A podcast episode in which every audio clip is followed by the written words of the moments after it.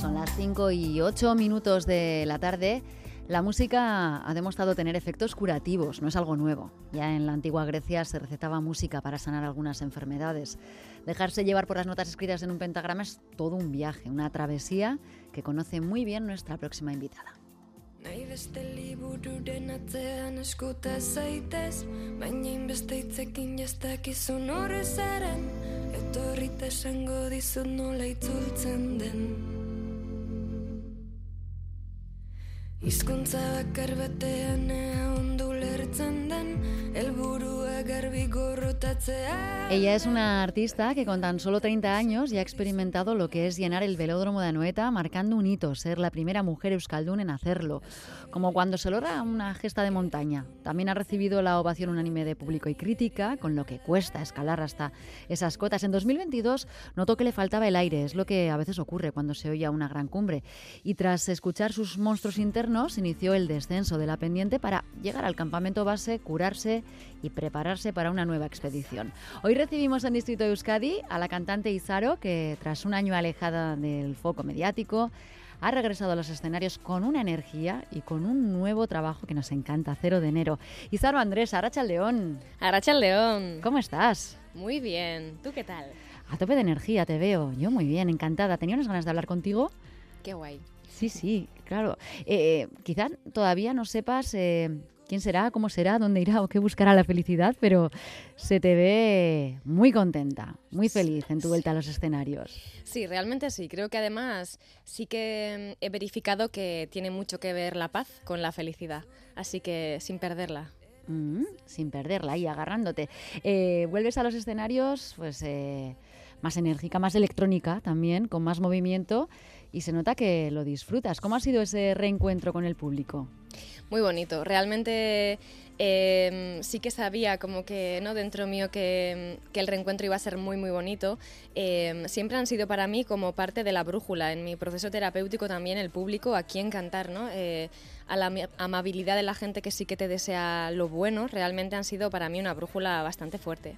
Mm, qué bien se está cuando se vuelve a ser quien eres, ¿eh? Es una frase tuya. Eh, cuando terminaste la era de Limones en invierno estabas agotada, con mucha tristeza. Eh, ¿Qué te pasó? Realmente yo creo que fue eso, que me agoté, me gasté, se me gastó la batería, se me gastó eh, un poco todo. Realmente sí que cuando empiezas a trabajar muy frenéticamente, diría, eh, se te olvida a veces plantearte, ¿no? Si mm. se está conciliando con la vida, si no. Y yo sí que sentía que estaba como sacrificando todo, mi tiempo, mi dinero, mi vida, como que mis seres queridos, eh, aparte de mi banda, ¿no? Que sí que iban siempre conmigo, pero el resto como que estaba en casa y eso seguía, pero yo no estaba ahí. Y pensé, jo, ¿cuánto de vida voy a donar, ¿no? a, mm. a mi trabajo eh, y quedarme como bien? Y realmente dije, no, tengo que, tengo que reajustar esto. Conciliar con la, con la vida. Eh, interesante, no perder de vista ¿eh? Esta, este importante ejercicio. Y qué importante eh, que referentes jóvenes como tú habléis también pues, eh, de hacer terapia, por ejemplo, con naturalidad, ¿no? Es decir, bueno, pues sí, tuve que, que parar y hacer una terapia para volver aquí con esta energía. Sí, completamente, para sanar, ¿no? Yo creo que es súper sencillo entender que cuando te rompes una pierna tienes que ponerte escayola.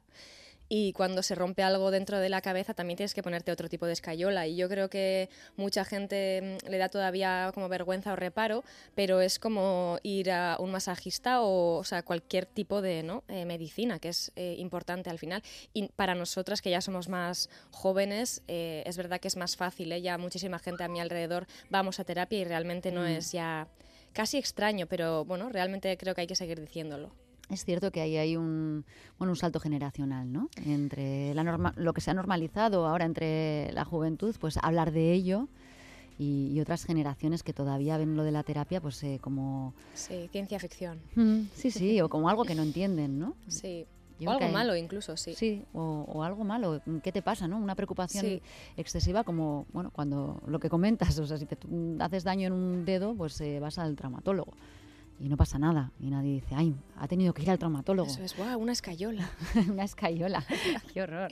Bueno, eh, es cierto que bueno, la fama de alguna forma te generó un, un rechazo a, a, a redes sociales, a la prensa, a salir a la calle y, bueno, pues miedo a ser reconocida, ¿no? También. Sí, realmente sufrí como de, de sobreexposición, que para mí era como algo que sí lo sentía, pero no, no había visto que en algún lugar estuviera descrito, ¿no?, qué es la sobreexposición. Y luego he estado leyendo mucho, eh, amigas me han prestado como varios, varios libros, eh, amigas del, del gremio, vamos, me han prestado varios libros como para poder entender que no es algo que, que nos pase, eh, no sé, a algunos, que es algo como un mal común en, en nuestro oficio y en otros oficios, y realmente para mí sí que sí que me pasó de rosca eso, el, el no poder eh, realmente controlar tu cuerpo, ¿no? Que, que se pare tu autoconcepto donde tú estás y que no siga más para allá, y seguir que eso siga, y ese eco se me estaba haciendo bola así.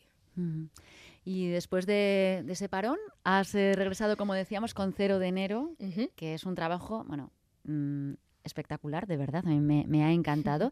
Y eh, estás siendo muy generosa, te has abierto en canal, has pasado de, bueno, de, de recluirte de alguna manera para sanar a decir, bueno, pues aquí estoy mostrando mis fortalezas y mis debilidades.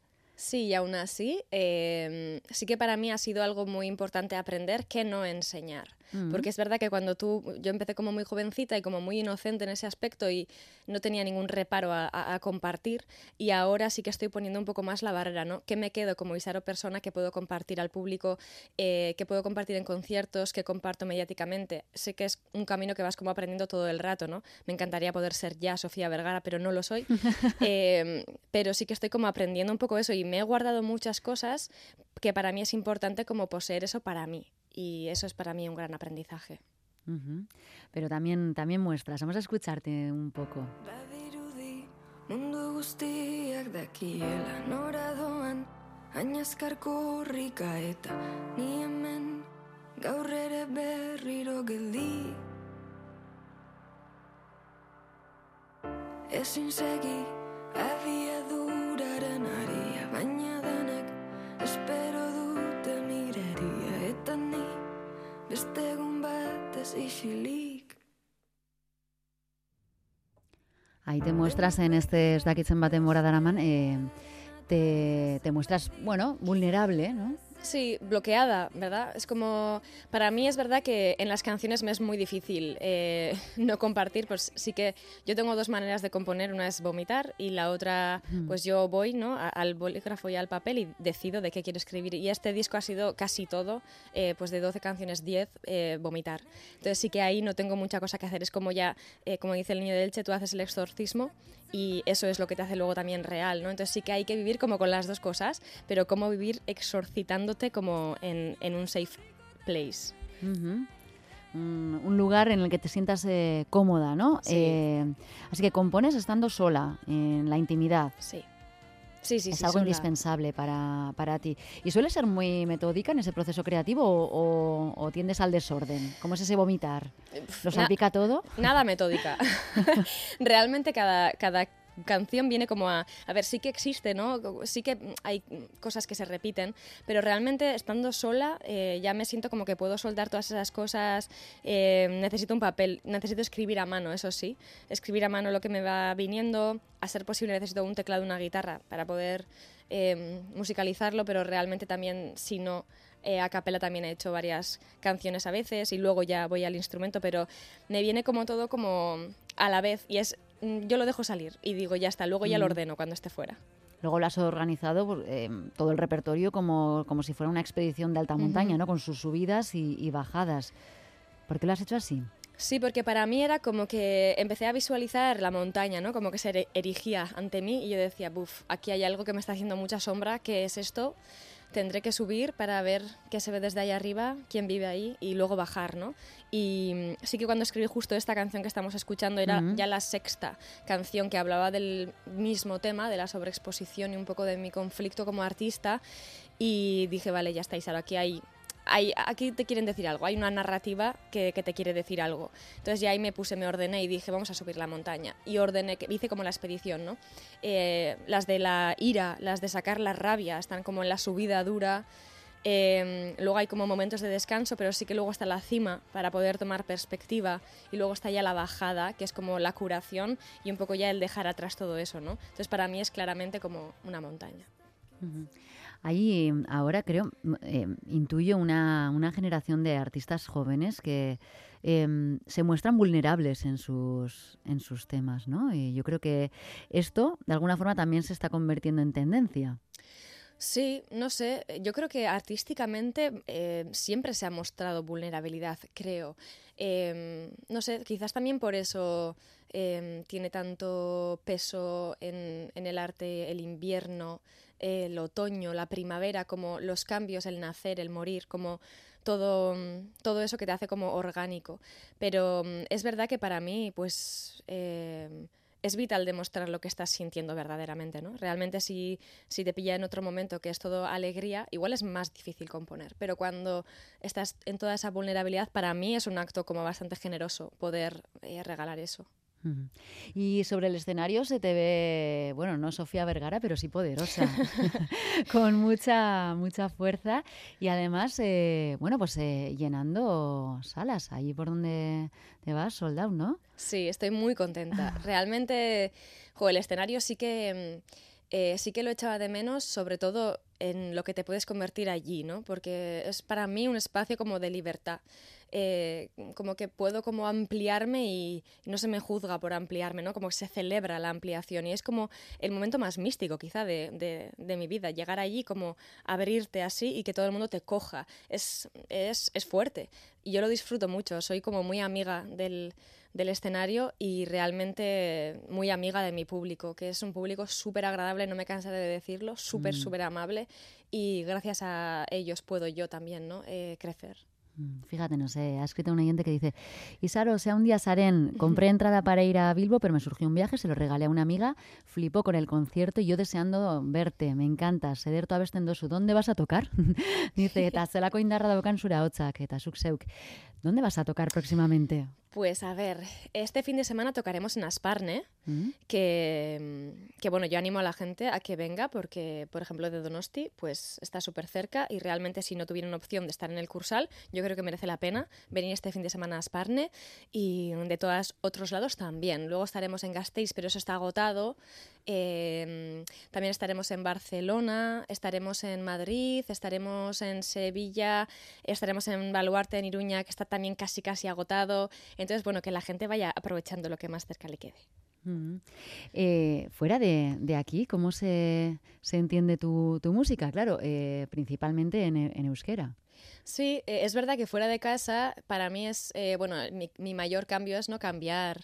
cambiar en el idioma en el que me comunico hablando, ¿no? Aquí siempre, eh, obviamente, todos los conciertos son en euskera y allí pues cambias como de recurso y es como que estás un poco fuera, pero vas presentando cosas y la gente es, no sé, súper abierta, eh, les interesa muchísimo, quieren entender. Entonces es como que realmente ya entienden, ¿no? eh, la melodía, pero quieren entender la letra, luego me preguntan, entran a mi web, leen. Sí que es verdad que es como, bueno, eh, sobre todo en canción de autor, como que la letra tiene mucho peso. Y, y la gente se interesa muchísimo. Y para mí es, es muy bonito, ¿eh? Girar fuera de casa, sí. ¿Y qué sentiste cuando escuchaste? Es cierto que en la voz de, de otros, pero eh, bueno, cantando en, en euskera, un, un tema tuyo en ese programa con tantos eh, seguidores en Operación Triunfo. Buah, la verdad que, mira, es que... Aquí está, aquí está. Ahí está, ahí está. Kajoi baten gorde ditut, zuk abesten zen izkien nota txiki oiek. ¿Cómo fue ese, ese momento? Pues además no me lo esperaba para nada.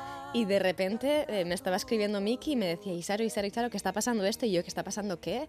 Y realmente ha empezado como... Me he encontrado con, con el fandom de O T, que es un fandom, eh, curiosamente, para ser de tanta masa, muy amable. Y eso es para mí algo muy positivo, porque es muy difícil hoy en día mantenerse como fuera del hate, y hay muy poquito. Y no sé, para mí ha sido súper bonito verles ensayar, que les he estado viendo, eh, verles cantar, todos los mensajes que la gente está recibiendo, todo el amor que yo estoy recibiendo. Ha sido súper, una semana súper emocionante, un regalo que no me esperaba para nada. Qué bonito, qué bien se te, se te escucha, qué bien se te, se te ve. Eh, con treinta años, acabas de cumplirlos, uh-huh. Además te queda muchísimo por delante, pero si tuvieras que destacar eh, bueno, los, los principales eh, momentos de, de tu trayectoria hasta ahora... ¿Qué recuerdos, qué imágenes te vienen? Jo, pues me vienen muchas imágenes. Es verdad que me viene, eh, me vienen mucho los conciertos que hice yo sola con mi guitarra, que tocaba fatal. Ahora tampoco toco mucho mejor, pero tocaba fatal y yo eh, me atrevía a todo y iba... Y es que no sé ni cómo lo hacía. Iba, tocaba en cualquier sitio de que me llamaran y luego ya cuando empezamos a hacer la banda, poder sentir la primera vez que compartí como mis canciones con alguien y es una sensación muy íntima. O sea, para mí es como muy cerca de, de la sexualidad, como compartir esas canciones con gente. Eh, me acuerdo cono- cuando conocí ya a Iker Lauroba y es, ya nos hicimos muy, muy, muy amigos, eh, inseparables. Cuando tocábamos en bares por un bocata y realmente nos íbamos a nuestra casa y de repente, como de repente, pues todo crece y para, yo me quedo, sobre todo me quedo con... Los momentos en los que ya no empecé a conocer el público, ya había mucha gente. Yo decía, ajá, ¿cómo esta gente sabe quién soy si no le conozco? Yeah, esos claro. momentos y, y la gente que me ha traído la, la música, mi familia, que ahora son mi familia. Y realmente con eso sí que me quedo. ¿Y si te pongo esto? A ver qué te... I've been dreaming all night long. Paradise. You are blue, blue and bright. Nueve años han pasado desde Paradise. Buah, es que realmente ahora escucho y, y escucho una niña. Es tu niña, primera ¿eh? canción. Sí, es mi primera canción.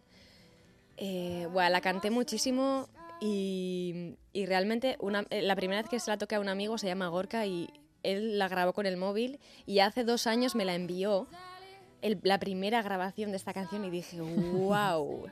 Sí, qué, qué pequeña joven tan valiente, pienso, ahora cuando escucho. ¿Y qué le dirías a, a la Izaro de Paradise? Bueno, le daría las gracias porque realmente no sé si es la inocencia, la ignorancia del momento, no sé qué se echó pa'lante y la juventud, supongo, y la ilusión, la ilusión es a, imparable.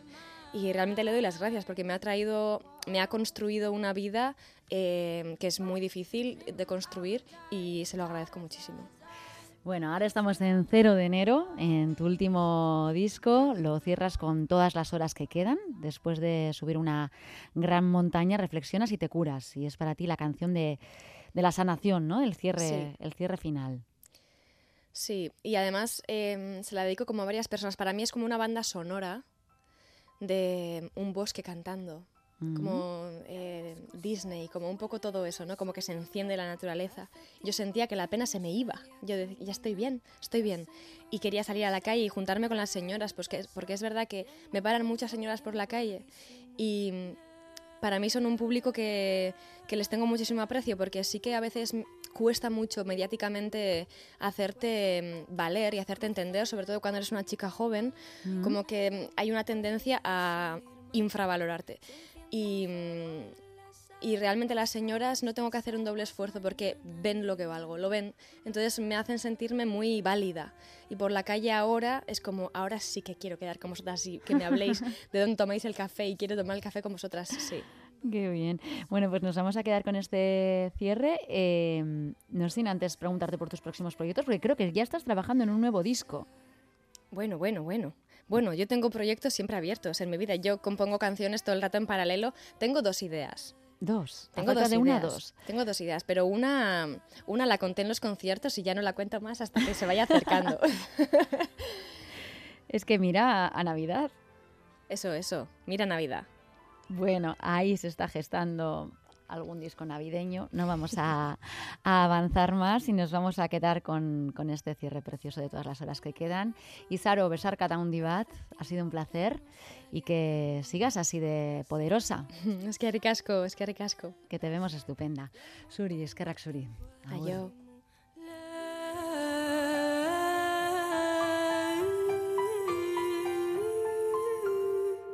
Cuatro patos cruzan el pantanal, hoy ya nada me puede salir mal. Se encienden farolas al pasar estas aguas, mañana llegan al mar.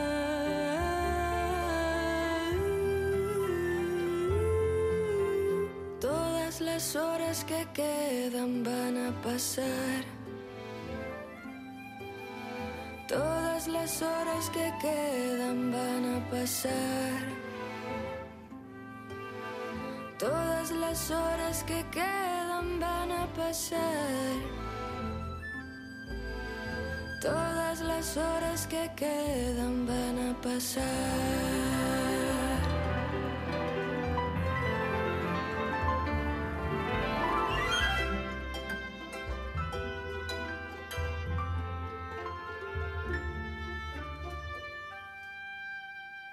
Mis ojos no buscan más de lo que ven. El agua, la rana, ha pasado un tren. Lo frondoso del bosque al anochecer. Mi piel me responde, hoy ya duermo bien.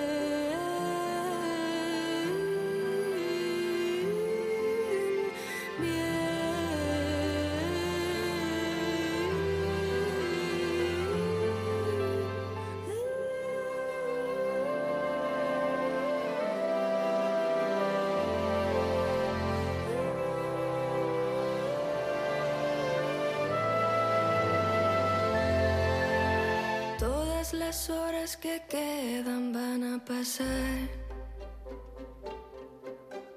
Todas las horas que quedan van a pasar. Todas las horas que quedan van a pasar. Todas las horas que quedan van a pasar. Todas las horas que quedan es inevitable. Todas las horas que quedan van a pasar. Oh, oh, oh, oh. Todas las horas que quedan van a pasar. Es inevitable. Todas las horas que quedan van a pasar.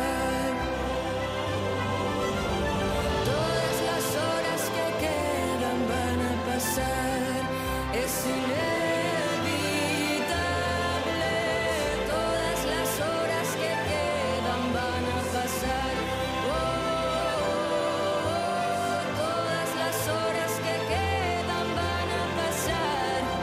Es inevitable, todas las horas que quedan van a pasar. El agua se remueve. Se va. El agua se remueve y el pez se va.